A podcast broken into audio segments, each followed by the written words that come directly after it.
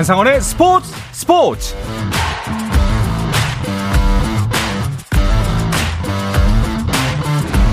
스포츠가 있는 저녁 어떠신가요? 아나운서 한상원입니다. 오늘 하루 이슈들을 살펴보는 스포츠 타임라인으로 출발합니다.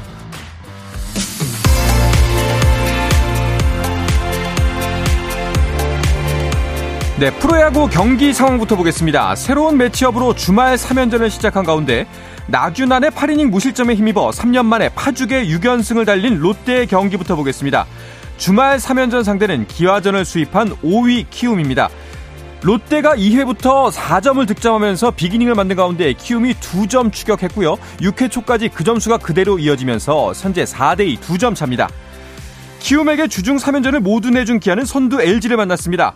양현종이 기아의 연패 탈출을 이끌 수 있을까요? 1회 먼저 두 점을 득점한 기아 하지만 2회 2사 말루 상황에서 박혜민이 2타점 적시타를 만들어내면서 승부를 원점으로 돌립니다. 6회 초 현재 LG가 한 점 더 득점하면서 3대2 한 점 차 승부가 펼쳐지고 있습니다. 2위 SSG는 4위 두산을 홈으로 불러들였습니다. 최승용과 메카티의 선발 대결. SSG의 최정이 첫 타석부터 솔로 홈런을 날리면서 선취점을 가져간 SSG. 4회 홈 쇄도로 2점 더 득점합니다. 하지만 직전 쇄도 상황에서 충돌이 있었던 장승현이 솔로 홈런을 때리면서 한 점 추격한 두산입니다. 7회초 현재 SSG가 4대 1로 석점 앞서 있습니다.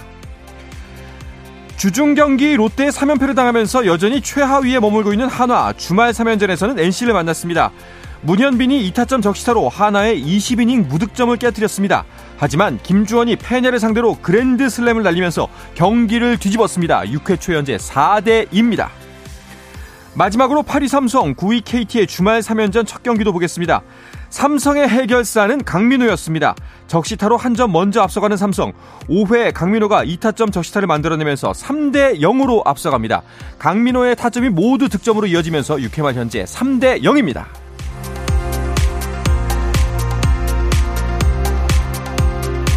KBO와 대한야구 소프트볼 협회가 프로 180명과 아마추어 18명 등 총 198명의 항저우 아시안게임 예비 명단을 발표했습니다.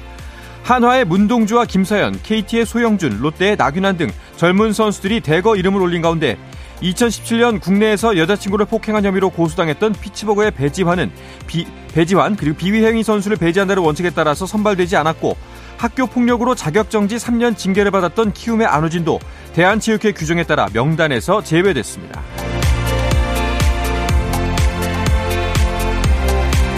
토트넘의 손흥민이 리그 9호 골로 팀을 패배 위기에서 구해냈습니다. 손흥민은 맨체스터 유나이티드와의 홈 경기에 선발 출전해 2대1로 뒤지던 후반 34분 단짝 케인의 크로스를 오른발로 밀어넣어 동점골을 터뜨렸습니다. 리그 9호 골을 기록한 손흥민은 7시즌 연속 두 자릿수 득점에 한 골만 남겨뒀습니다. 2대2로 경기를 마친 토트넘은 리그 5위로 올라섰습니다. 미국 프로야구 샌디에고의 내야수 김하성이 시카고 컵스전에서 두 경기 연속 멀티히트를 기록하고 시즌 4호 도루까지 성공했습니다. 하지만 팀은 2대 5로 졌습니다. 미국 프로농구 NBA 플레이오프 1라운드 보스턴 셀틱스가 애틀랜타 호크스를 128대 120으로 이기고 시리즈 전적 4승 2패로 2라운드에 진출해 필라델피아 세븐티식서즈를 만납니다.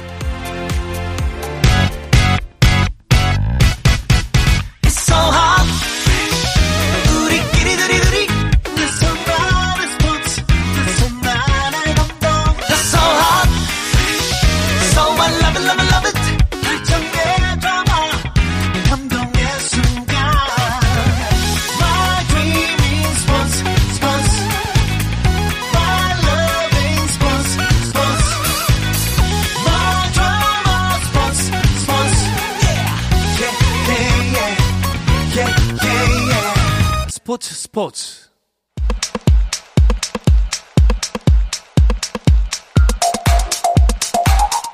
금요일 저녁의 축구 이야기 축구장 가는 길 시작하겠습니다. 중앙일보의 송지훈 기자, 서우정 축구 전문 기자와 함께합니다. 두 분 어서 오십시오. 안녕하세요. 안녕하세요. 반갑습니다. 자, 먼저 들려드릴 소식은 그 축구 대표팀 위르겐 클린스만 감독이 귀국을 했습니다. 유럽 출장을 마치고 돌아왔죠. 네, 3월 A매치 일정을 마친 뒤에 이제 유로파 선수들을 전체적으로 한 바퀴 다 둘러보는 네. 그런 일정으로 준비를 했고요. 열흘 정도 유럽 여기저기 둘러보고 그저께 인천공항으로 귀국을 했습니다. 그 유럽에 머무는 동안에 대표팀 주장 손흥민 선수 비롯해서 오현규, 김민재, 이재성, 정우영 등등 해외파 선수들 다 직접 가서 만나보고 음. 또 소속팀 감독, 구단 관계자들 교감하는 그런 시간을 가졌고요. 뭐 스페인에서 뛰는 이강인 선수라든지 이렇게 이번 출장 중에 좀 일정이 맞지 않았던 선수들은 또 코치를 보내서 네. 예, 경기력을 이제 점검하는 그런 방식으로 일단 대표팀 내 모든 유럽파를 한 바퀴 모두 음. 훑었습니다. 아무래도 이번 유럽 출장 기간 동안 가장 좀 관심을 모았던 거는 직전에 좀 이슈도 있었고 김민재 선수와의 만남에 무게가 좀 실릴 수밖에 없었죠. 네, 클리스만 감독의 유럽 출장의 가장 중심에는 김민재 선수를 달래는 음. 그런 만남이 좀 있지 않겠느냐라는 얘기가 나왔는데 이게 이제 김민재 선수 지난 3월 대표팀 소집을 마치고 어, 마지막 믹스트존 인터뷰에서 대표팀 은퇴를 시사하는 이제 발언이 나와서 네. 한바탕 좀 홍역을 치렀었죠. 음. 뭐 최종적으로는 이제 거기까지는 아니었다. 그리고 그 뒤에도 약간 뭐 김민재 선수가 SNS로 인한 이제 좀 구설수가 있었는데 그런 부분들 일단 해명은 했습니다. 음. 그래도 일단 뭐 핵심은 김민재 선수가 이제 어, 소속팀 나폴리에서도 강행군을 하고 있고 또 이제 한국으로 오는 이 장거리 원정으로 인한 피로도가 누적이 되면서 좀 심신이 지친 게 아니냐. 그렇죠. 이거는 이제 분명했던 것 같고요. 그래서 클린스만 감독이 이번에 직접 나폴리를 방문했을 때 좀 김민재 선수와 거기에 대한 얘기를 좀 허심탄회하게 하지 않겠느냐 싶었는데 마침 클린스만 감독이 방문했을 때 김민재 선수가 이제 이전 경기에서 받았던 퇴장 징계 여파로 인해 가지고 경기를 출전을 못했습니다. 네. 조금 마음 편하게 어, 식당으로 또 이동을 해서 장시간 대화를 나눴다고 하고요. 여기에서 좀 클리스만 감독이 여러 이야기를 나눴다라고 설명하면서 아마 다음 소집 때는 김민 선수가 훨씬 가벼운 마음으로 올 수 있을 거다 그런 얘기를 했습니다. 네, 좀 마음의 짐이 가벼워진 덕분인지 김민재 선수의 활약도 괜찮고요. 그런데 이제 저희가 6월에 또 A매치 갔잖아요. 근데 김민재 선수가 이 경기에 합류하지 못할 수도 있다. 이런 얘기도 있던데요. 그러니까 방금 이제 서우정 기자가 설명을 하셨지만 네. 페니스만 감독이 이제 김민재 선수가 다음 A 매치 기대하고 있다라고 얘기를 했는데 과연 그 다음 A 매치가 6월이냐? 요게 지금 우리 음. 애청자분들 포함해서 축구 팬들이 좀 궁금해하시는 부분일 것 같아요. 지금으로서는 6월에 참가하지 못할 가능성이 좀 높아 보이긴 하는데 어. 이게 뭐 대표팀 내 갈등 이런 문제가 아니고 그 김민재 선수가 미리 그 기초 군사 훈련을 이제 신청을 해놨거든요 아. 법무청에. 근데 이게 6월달에 나왔고요. 6월 A 매치 일정과 겹칩니다. 그 대표팀이 6월 16일에 페루 그리고 20일에 엘살바도르 이렇게 두 경기를 하는데 참으로 공교롭게도 이 페루전 전날 6월 15일에 김민재 선수가 입소를 하는 어. 좀 그런 일정이 잡혀 있어요. 그래서 만약에 A매치를 뛰어야 한다면 김민재 선수가 이제 입소 날짜를 재조정을 해야 되는데 이게 선수 본인의 의사로 되는 게 아니잖아요. 음. 다들 아시겠지만. 그리고 바꿀 수 있다고 만약 하더라도 이제 그 이후에 이제 유럽 리그 개막이라든지 그렇죠. 또 김민재 선수는 이번 여름에 이제 이적 관련한 그런 이슈도 있기 때문에 이런 부분에 차질이 없게 과연 일정을 바꿀 수 있겠는가 하는 부분은 현재로서는 지금 알 수 없는 상황이고요. 음. 축구협회 입장에서는 뭐 김민재 선수 필요하니까 지금 일정을 조율하고 있다라고 얘기는 하는데 제 느낌에는 좀 현실적으로 어렵지 않을까. 쉽지 않을 수 있다. 네, 아직까지는 음. 그렇습니다. 그렇군요. 아, 6월에 훈련소 더울 텐데 말이죠. 네. 그 이번에 좀 유럽 출장에서 저는 눈여겨봤던 부분 중에 하나가 그 우리 선수들이 클린스만 감독이 가면 다 활약하더라고요. 네. 네. 이제 손흥민 선수가 이제 홈에서 본머스를 상대로 8호 골을 터뜨렸습니다. 뭐 토트넘은 손흥민 선수에게는 지금 뭐 가장 애착이 큰 특별한 클럽이지만은 사실 클린스만 감독도 현역 시절에 맹활약을 해서 토트넘 팬들이 긴 시간은 아니었지만 레전드로 또 대우를 해주고 있는 네. 선수거든요. 그런 클린스만 감독이 방문을 한 가운데서 손흥민 선수가 득점을 했고 또 이제 지난 주말에는 이재성 선수가 어, 독일 분데스리가의 거함 바이에른 미넨을 음. 상대했는데 여기서 마인츠가 3대1 역전승을 거뒀습니다. 이재성 선수가 팀의 동점골을 어, 거의 기점 역할을 해주는 중요한 네. 역할을 포함해서 뭐 최고의 활약을 펼쳤는데 바이에른 미넨 최근에는 또 크리스만 감독이 선수와 감독으로서 음. 또 소속됐었던 또 중요한 팀이거든요. 어, 그런 뭐 공교롭게 이 크리스만 감독과 직접적으로 다 연관이 있는 팀과의 스토리도 상당히 재밌었고요. 아, 우리 선수들도 크리스만 감독 앞에서 좋은 활약을 했습니다. 그렇습니다. 손흥민 선수 같은 경우에는 아까 단신에도 전해드렸지만 그 이후에 좀 골이 소식이 뜸하다가 오늘 새벽에 골 소식을 전해왔네요. 네, 오늘 새벽에 맨체스터 유나이티드 상대로 아주 중요한 경기였고 또 쉽지 않은 이제 그런 승부였는데 1대2로 지고 있던 상황에 동점을 만드는 네. 네, 2대2 동점을 만드는 그런 정말 값진 골 성공시켰고요. 올 시즌 정규리그 아홉 번째 9호 골 그리고 7시즌 연속 두 자릿수 득점에 이제 한 골 차로 접근하는 아주 음. 귀중한 득점이었습니다. 토트넘 역대 득점 6위가 됐죠. 네, 여러 가지로 손흥민 선수 본인뿐만 아니라 이제 구단의 자신감도 끌어올리는 그런 득점이었습니다. 그렇습니다. 절대 져서는 안 되는 경기에서 귀중한 동점골 뽑아냈고요. 자, 그런데 클린스만 감독이 이제 귀국 인터뷰를 했습니다. 거기서 이제 20세 이하 대표팀 이야기가 나왔다고 하던데요. 네, 클린스만 감독은 당장 20세 이하 월드컵이 열린다. 예, 20세 이하 월드컵이 이제 아르헨티나로 개최지가 변경이 됐습니다. 다음 달에 이제 김은중 감독과 선수들이 그곳에 가게 되는데 여기서 활약하는 선수를 유심히 지켜보겠다라고 음. 얘기를 했거든요. 아, 사실 클리스만 감독을 선임할 때 정몽규 회장이 밝힌 부분도 클리스만 감독의 여러 장점 중에 한 부분이 어린 선수들을 가감하게 또 기용을 해서 세대 교체를 자연스럽게 이끌어주는 그런 능력도 있다라고 소개를 했는데 지난 3월 A 매치는 클리스만 감독이 이전에 파울루 벤투 감독 시절에 뽑았던 선수들을 기본으로 해서 아주 적은 변화만 가져갔던 반면에 그렇다면은 이번 6월에 A 매치 소집 때는 이 20세 이하 월드컵이라든가 혹은 또 K리그에서 뛰고 있는 혹은 유럽에서 선발하지 않았던 음. 20대 어, 초중반의 젊은 선수들이 뽑힐 수 있겠구나 이런 예고편이 아니었나 싶습니다. 그런데 그 새로운 얼굴을 발탁을 하겠다 한다면은 23세 이하 대표팀부터 봐야 되는 거 아닌가요? 23세 이하 대표팀 같은 경우는 이제 9월에 항저우 아시안 게임 있죠. 음. 이제 실전과 같은 그런 대회가 있으니까 아마 그 대회 그리고 그 직전에 열리는 여러 가지 평가전 같은 것들로 아마 이제 주축 선수를 점검할 기회가 있을 것으로 보이고요. 그리고 어차피 23세나 20세 이런 선수들이 지금 클리스만 호가 당장 중요한 과제가 내년 1월에 열리는 아시안컵에서 우승을 하는 건데 네. 이 선수들을 아시안컵 본선에서 주축으로 활용하겠다는 계획은 분명히 아닐 음, 거라고 그렇죠. 보고요. 좀 장기적으로 검토하면서 이제 다음 월드컵에 데려갈 선수가 있을까를 찾는 거니까 뭐 검토할 시간적인 여유는 충분하다 이렇게 음. 말씀드릴 수 있겠습니다. 알겠습니다. 어쨌든 이제 다가올 6월 A매치에서는 그 상견례를 이제 넘어서 슬슬 클린스만 감독만의 색깔을 보여주는 첫 번째 무대가 될 텐데 그래서 이제 귀국하자마자 곧바로 K리그 경기장으로 달려갔다고 해요. 네, 클리스만 감독이 유럽 출장을 가 있는 동안은 이제 차돌이 어드바이저 그리고 이제 마이클 김 코치 두 사람이 이제 국내 경기들을 이제 관찰을 하면서 보고를 하고 있었는데 클린스만 감독이 26일 귀국하자마자 따로 쉴 틈도 없이 곧바로 전주로 이동을 해서 네. 전북 현대와 대전 하나시티즌의 경기를 현장에서 지켜봤습니다. 이 경기는 또 대표팀 멤버들인 송민규, 백승호 그리고 조유민 선수 등 어, 이런 선수들이 뛰는 경기였었기 때문에 또 선택을 했던 것 같고요. 클리스만 감독이 오는 주말에도 어, K리그 경기장을 두 군데 또 현장을 방문한다고 하고 그 뒤에는 또 K리그 2 경기까지도 어, 직접 찾을 거라고 하거든요. 그래서 이제 본격적으로 방식으로 국내 무대에서 뛰고 있는 숨은 진주들을 발굴할 것 같습니다. 네.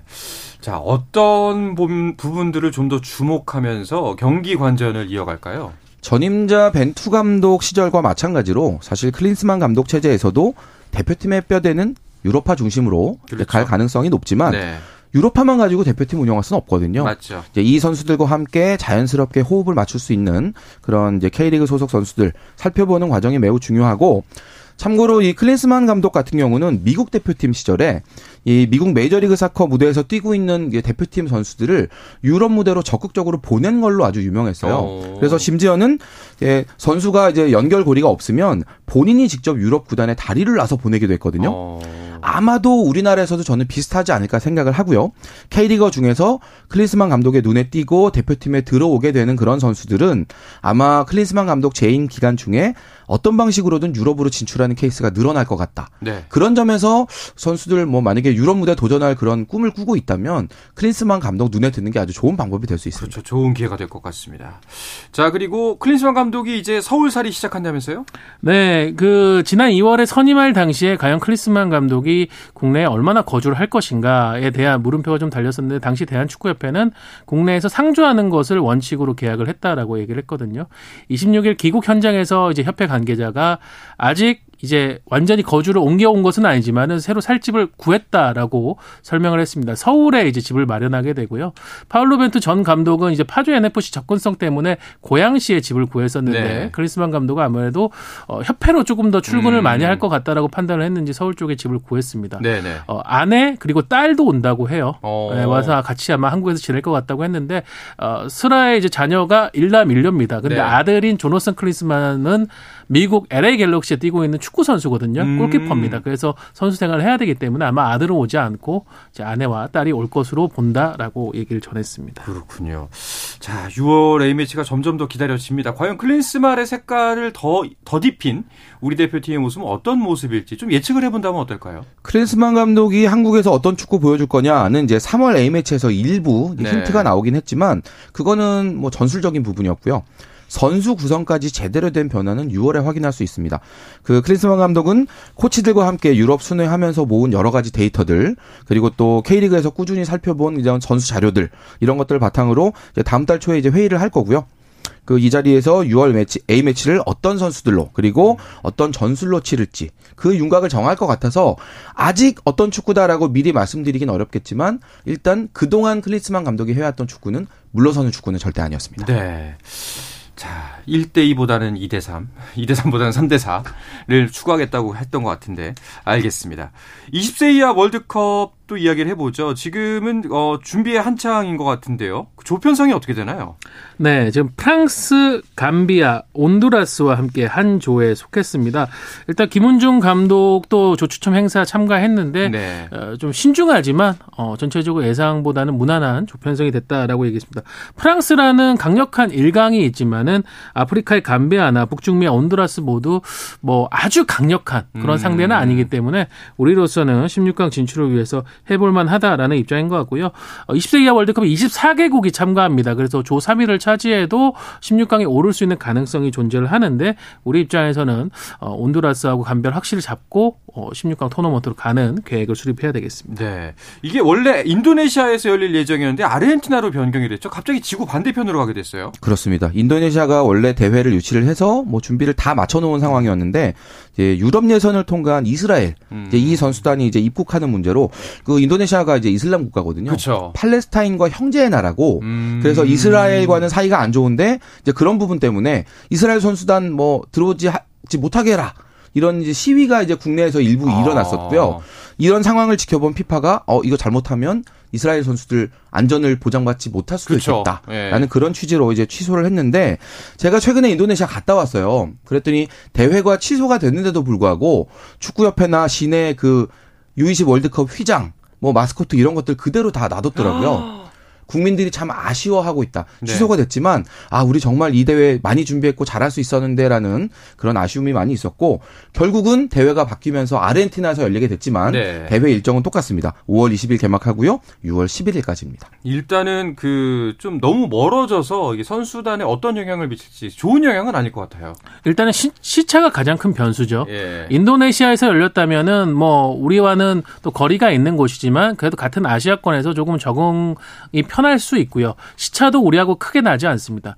김훈준 감독 본인도 2018년 자카르타 팔렘방 아시안 게임 당시에 김학범 감독을 보좌하면서 이제 코치로서 인도네시아에서는 어떻게 해야 되는지에 대한 어떤 노하우도 있었거든요. 음. 그런 걸 좀 10분 발휘할 수 있는 그런 기회였는데 아쉽게 무사히 됐고요. 일단 아르헨티나 가면서 가장 큰 문제는 현지 사정을 좀 확인할 수 있는 그런 길이 없다. 음. 원래는 이제 김훈준 감독이 직접 건너가 가지고 인프라라든가 뭐 호텔 시설 이런 걸 좀 답사를 하고 싶었는데 이것도 지금 불가능 불가능해진 상황입니다. 그래서 현지에 이제 있는 코디네이터에게 전적으로 좀 맡겨야 되는 상황이라서 이게 실제 대회를 치제, 치르기 위해서 아래에 건너갔을 때좀 변수가 될 것 같습니다. 그렇군요. 급하게 변경되다 보니까 여기서 약간 삐걱대는 소리가 들려오는 것 같습니다. 알겠습니다. 20세 이하 대표팀 이야기는 다음 주에도 이어질 것 같으니까 이쯤에서 마무리하고요. K리그 소식으로 넘어가 보겠습니다. 자, KBS 일라디오의 모든 프로그램은 유튜브로도 함께 하실 수가 있습니다. 물론 한상원의 스포츠 스포츠도 유튜브에서 보실 수가 있으니까요. 많은 관심 부탁드리겠습니다.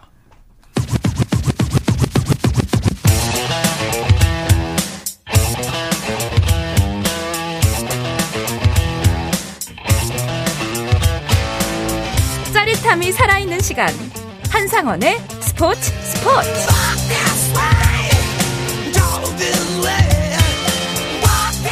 네, 금요일 저녁 축구 이야기 축구장 가는 길 듣고 계십니다. 서우정 축구 전문 기자 중앙일보의 송지훈 기자와 함께하고 있습니다. 자, 대표팀 소식에 이어서 K리그 이야기 나눠보겠습니다. 이번 주 K리그 1은 주중에도 경기가 있었어요. 네, 그 9라운드 경기가 화요일과 수요일 나눠서 열렸습니다. 좀 핫이슈가 될 만한 그런 매치업이 많은 라운드였는데요. 네. 선두 울산이 인천에 1대 0으로 이기는 동안에 라이벌 전북이 대전에 또 1대 2로 발목을 잡히면서 지금 이 두 팀의 승점 차가 12점까지 음. 벌어지게 되는 그런 상황이고요. 최성용 대행 체제로 두 번째 경기를 치른 수원 삼성이 포항에 0대 1로 또 지면서 시즌 첫 승 실패를 했고 수원 삼성과 함께 무승이었던 강원 FC는 네. FC 서울을 3대 2로 잡고 시즌 첫 승에 성공하는 이 또 두 팀의 하위권 두 팀의 희비가 엇갈리는 그런 상황이 됐습니다. 제주가 광주에 1대 0으로 이겼고요. 수원 FC와 대구 FC는 1대 1로 비겼습니다. 네.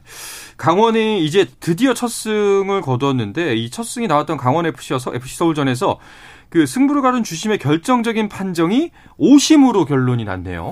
굉장히 치열했던 경기였습니다. 네. 강원이 먼저 두 골을 넣으면서 앞서갔는데 서울도 임상엽 선수의 멀티골로 또 따라왔거든요. 후반 45분에 강원의 수비수 이용희 선수가 어, 팀의 세 번째 골을 넣으면서 이제 승리에 다가섰는데 서울도 마지막에 맹 추격을 했습니다. 기성용 선수의 코너킥 상황에서 계속 이제 혼전 상황에서 득점을 노렸는데 이 혼전 상황에서 흘러나온 볼을 팔로세비치 선수가 왼발 슈팅으로 마무리해서 골망을 갈랐어요. 음. 그런데 이날 주심을 본 최상엽 심판이 어, 팔로세비치 선수의 공이 발을 떠나는 시점에 휘슬을 불었습니다. 아. 그 앞선 혼전 상황에서의 파울을 지적한 것인데요. 근데 이 상황이 사실은 오심이었습니다. 음. 아, 그러니까 최상엽 주심은 보기에는 김진야 선수가 팔을 이용해 가지고 파울을 범했다라고 했는데 사실 이제 팔을 이용한 몸싸움은 어 해당 강원 선수 넘어진 장면하고는 관계가 없었고요. 근데 여기서 또 큰 실책은 슈팅이 마무리되기 전에 급하게 희소를 불다 보니까 이게 VAR로 확인할 수 없는 대상이 돼 버렸습니다. 음. 이렇게 어중간해지면서 이 오심이 결정적인 어 승부를 가른 장면이 돼 버렸고 대한축구협회 심판실도 다음 날 빠르게 이 상황이 오심이란 부분을 인정을 했는데요.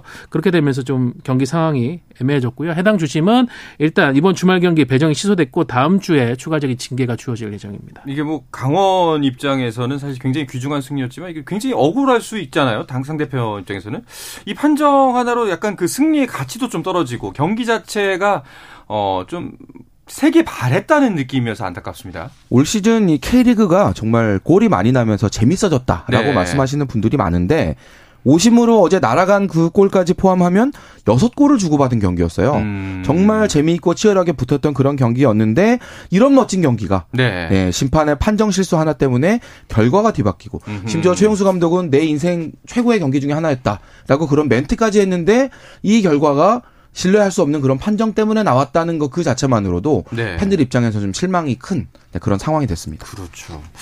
자, 그리고 또 안타까운 소식 중에 하나가 수원FC의 이승우 선수가 부상을 당했다는 소식이 있네요. 네. 수원FC가 시즌 초반부터 부상자가 많아가지고 김동인 감독이 고심이 큰데 또 악재가 발생했습니다.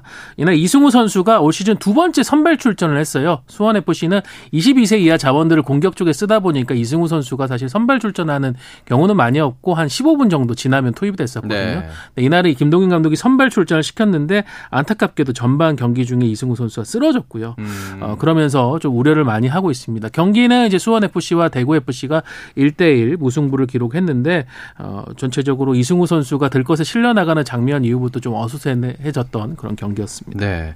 자, 이외에 9라운드 경기들 두 분은 어떤 경기를 주목해서 보셨나요? 저는 그 울산 경기였는데요. 네. 인천에 1대 0으로 승리하면서 홍명보 감독이 K리그 최단 경기 50승 어. 기록을 세웠거든요. 뭐 홍명보 감독 개인의 어떤 그런 스토리들 뭐 축구 팬들 다 아실 테니까 그런 어려웠던 상황들을 딛고 K리그 무대에서 부활하는 그 음. 과정을 뭐 끝난 건 아니지만 네. 뭔가 한번 딱 정리해 주는 그런 값진 기록이었다는 생각이 들어서 이 경기 저는 아주 의미 깊게 봤습니다. 알겠습니다. 네. 저는 전북과 대전의 경기였는데요. 아. 어, 올 시즌 뭐 승격팀 대전이 엄청난 파란을 일으키고 있죠. 그러니까요. 이날 또 크린스만 감독이 지켜보는 앞에서 지금 현재 K리그에서 최고의 퍼포먼스를 보여주고 있는 대전의 미드필더 이진현 선수가 코너킥을 직접 득점으로 연결시키는 진기명기를 음. 보여줬습니다. 이진현 선수가 지금 어, 대표팀에 가야 되는 어, K리거 중에 주요한 선수로 언급이 되고 있는데 과연 클린스만 감독 눈에 들었을지 궁금합니다. 알겠습니다. 자, 9라운드를 치는 K리그1 순위표에는 어떤 변화가 있는지도 보겠습니다. 서우정 기자가 정리해 주시죠. 네, 선두는 이제 홍명보 감독의 50승을 기념한 울산이 지금 7승째를 달성하면서 승점 22점, 가장 먼저 승점 20점을 고지를 뚫어냈고요. 2위는 포항입니다. 그리고 3위 돌풍의 대전, 4위 서울, 5위 광주, 6위 수원FC. 여기까지가 이제 파이널 A로 갈 수 있는 네. 상위권에 있는 팀들이고요. 7위는 제주, 8위는 대구, 어, 전북은 9위고요. 10위 인천, 11위 강원, 그리고 아직 승리가 없는 수원이 승점 2점, 11위 강원과는 승점 5점 차로 최하위에 떨어져 네. 있습니다. 사실 맨 위와 맨 아래만 보면 뭐 좀 차이가 커 보입니다만 그 한 계단 한 계단씩 보면은 간격이 꽤나 촘촘한 것 같아요. 네, 지금 예를 들어서 올 시즌 초반에 정말 극심한 부진을 겪고 있는 전북이 지금 10위거든요. 네. 뭐 가능성이 아주 높은 시나리오까지는 아니지만 만약에 다음 10라운드에서 이기고 지금 순위 경쟁하는 다른 팀들이 다 지면 5위까지도 올라갈 수 있는 그런 상황이에요. 한 방에. 네, 모든 팀들 사이에 서로 물고 물 리는 이런 상황이 매 라운드 반복되고 있기 때문에 올 시즌에는 이른바 쉬어가는 라운드가 없, 음. 없습니다. 예를 들어서 뭐 예년 같으면 선두 울산이 이제 승격팀 광주를 만나게 될 텐데 예전 같으면 이런 정도 매치업이면 아 10라운드는 조금 비교적 쉽게 갈 수도 있겠다라는 생각을 할 수도 있는데 아 올해 광주 돌풍의 팀이잖아요. 그렇죠. 울산 입장에서도 절대 마음을 놓을 수 없는 상대입니다. 알겠습니다. 자, 10라운드 매치업도 궁금합니다. 일단 내일 일정부터 짚어주시죠. 네, 오후 2시 수원 종합운동장에서 수원 FC와 FC 서울이 맞붙게 되는데요. 양팀 모두 공격의 핵들의 출전 여부가 좀 미지수입니다. 수원 FC는 얘기 드린 것처럼 이승우 선수가 경기 중 부상을 입었고 FC 서울도 지금 황의조 선수 가 약간 근육 부상을 어, 신호를 보냈거든요. 그래서 두 선수의 출전 여부에 좀 촉각이 곤두서고요. 또 이제 그 이후에는 오후 4시 30분에는 전주 월드컵 경기장에서 전북과 강원이 맞대결 네. 펼칩니다. 전북 지금 빨간불이 켜졌죠. 그렇죠. 예, 홈에서 강원을 상대로 승리하지 못하면은 11위까지도 좀 떨어질 수가 음. 있습니다. 어, 여기서 반드시 벼랑 끝 승부 펼쳐야 되겠습니다. 그렇습니다. 전북 같은 경우에 빨간불이 켜진 정도가 아니라 깜빡깜빡 되고 있습니다. 자, 일요일 일정도 짚어주시죠. 네. 그, 네 경기가 열리게 됩니다. 네. 네. 대전 월드컵 경기장에서 대전과 제주의 경기, 포항 스틸야드에서 포항과 인천의 경기, 수원 월드컵 경기장에서 수원 삼성과 대구 FC, 음. 그리고 울산 문수 경기장에서는 울산 현대와 광주 FC의 경기가 있습니다. 자, 어떤 경기를 가장 좀 주목해서 보면 좋을까요?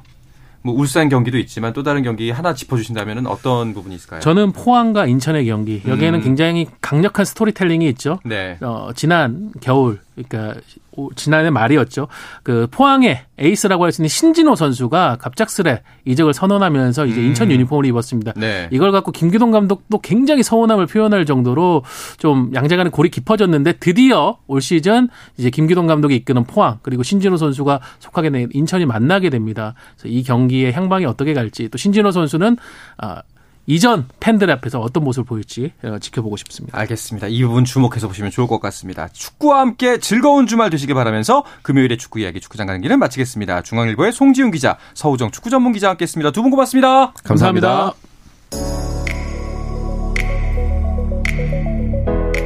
네, 주말 스포츠 스포츠는 9시 20분부터 함께 하실 수 있습니다. 저는 월요일 저녁 8시 30분에 다시 돌아오겠습니다. 아나운서 한상원이었습니다. 스포츠 스포츠!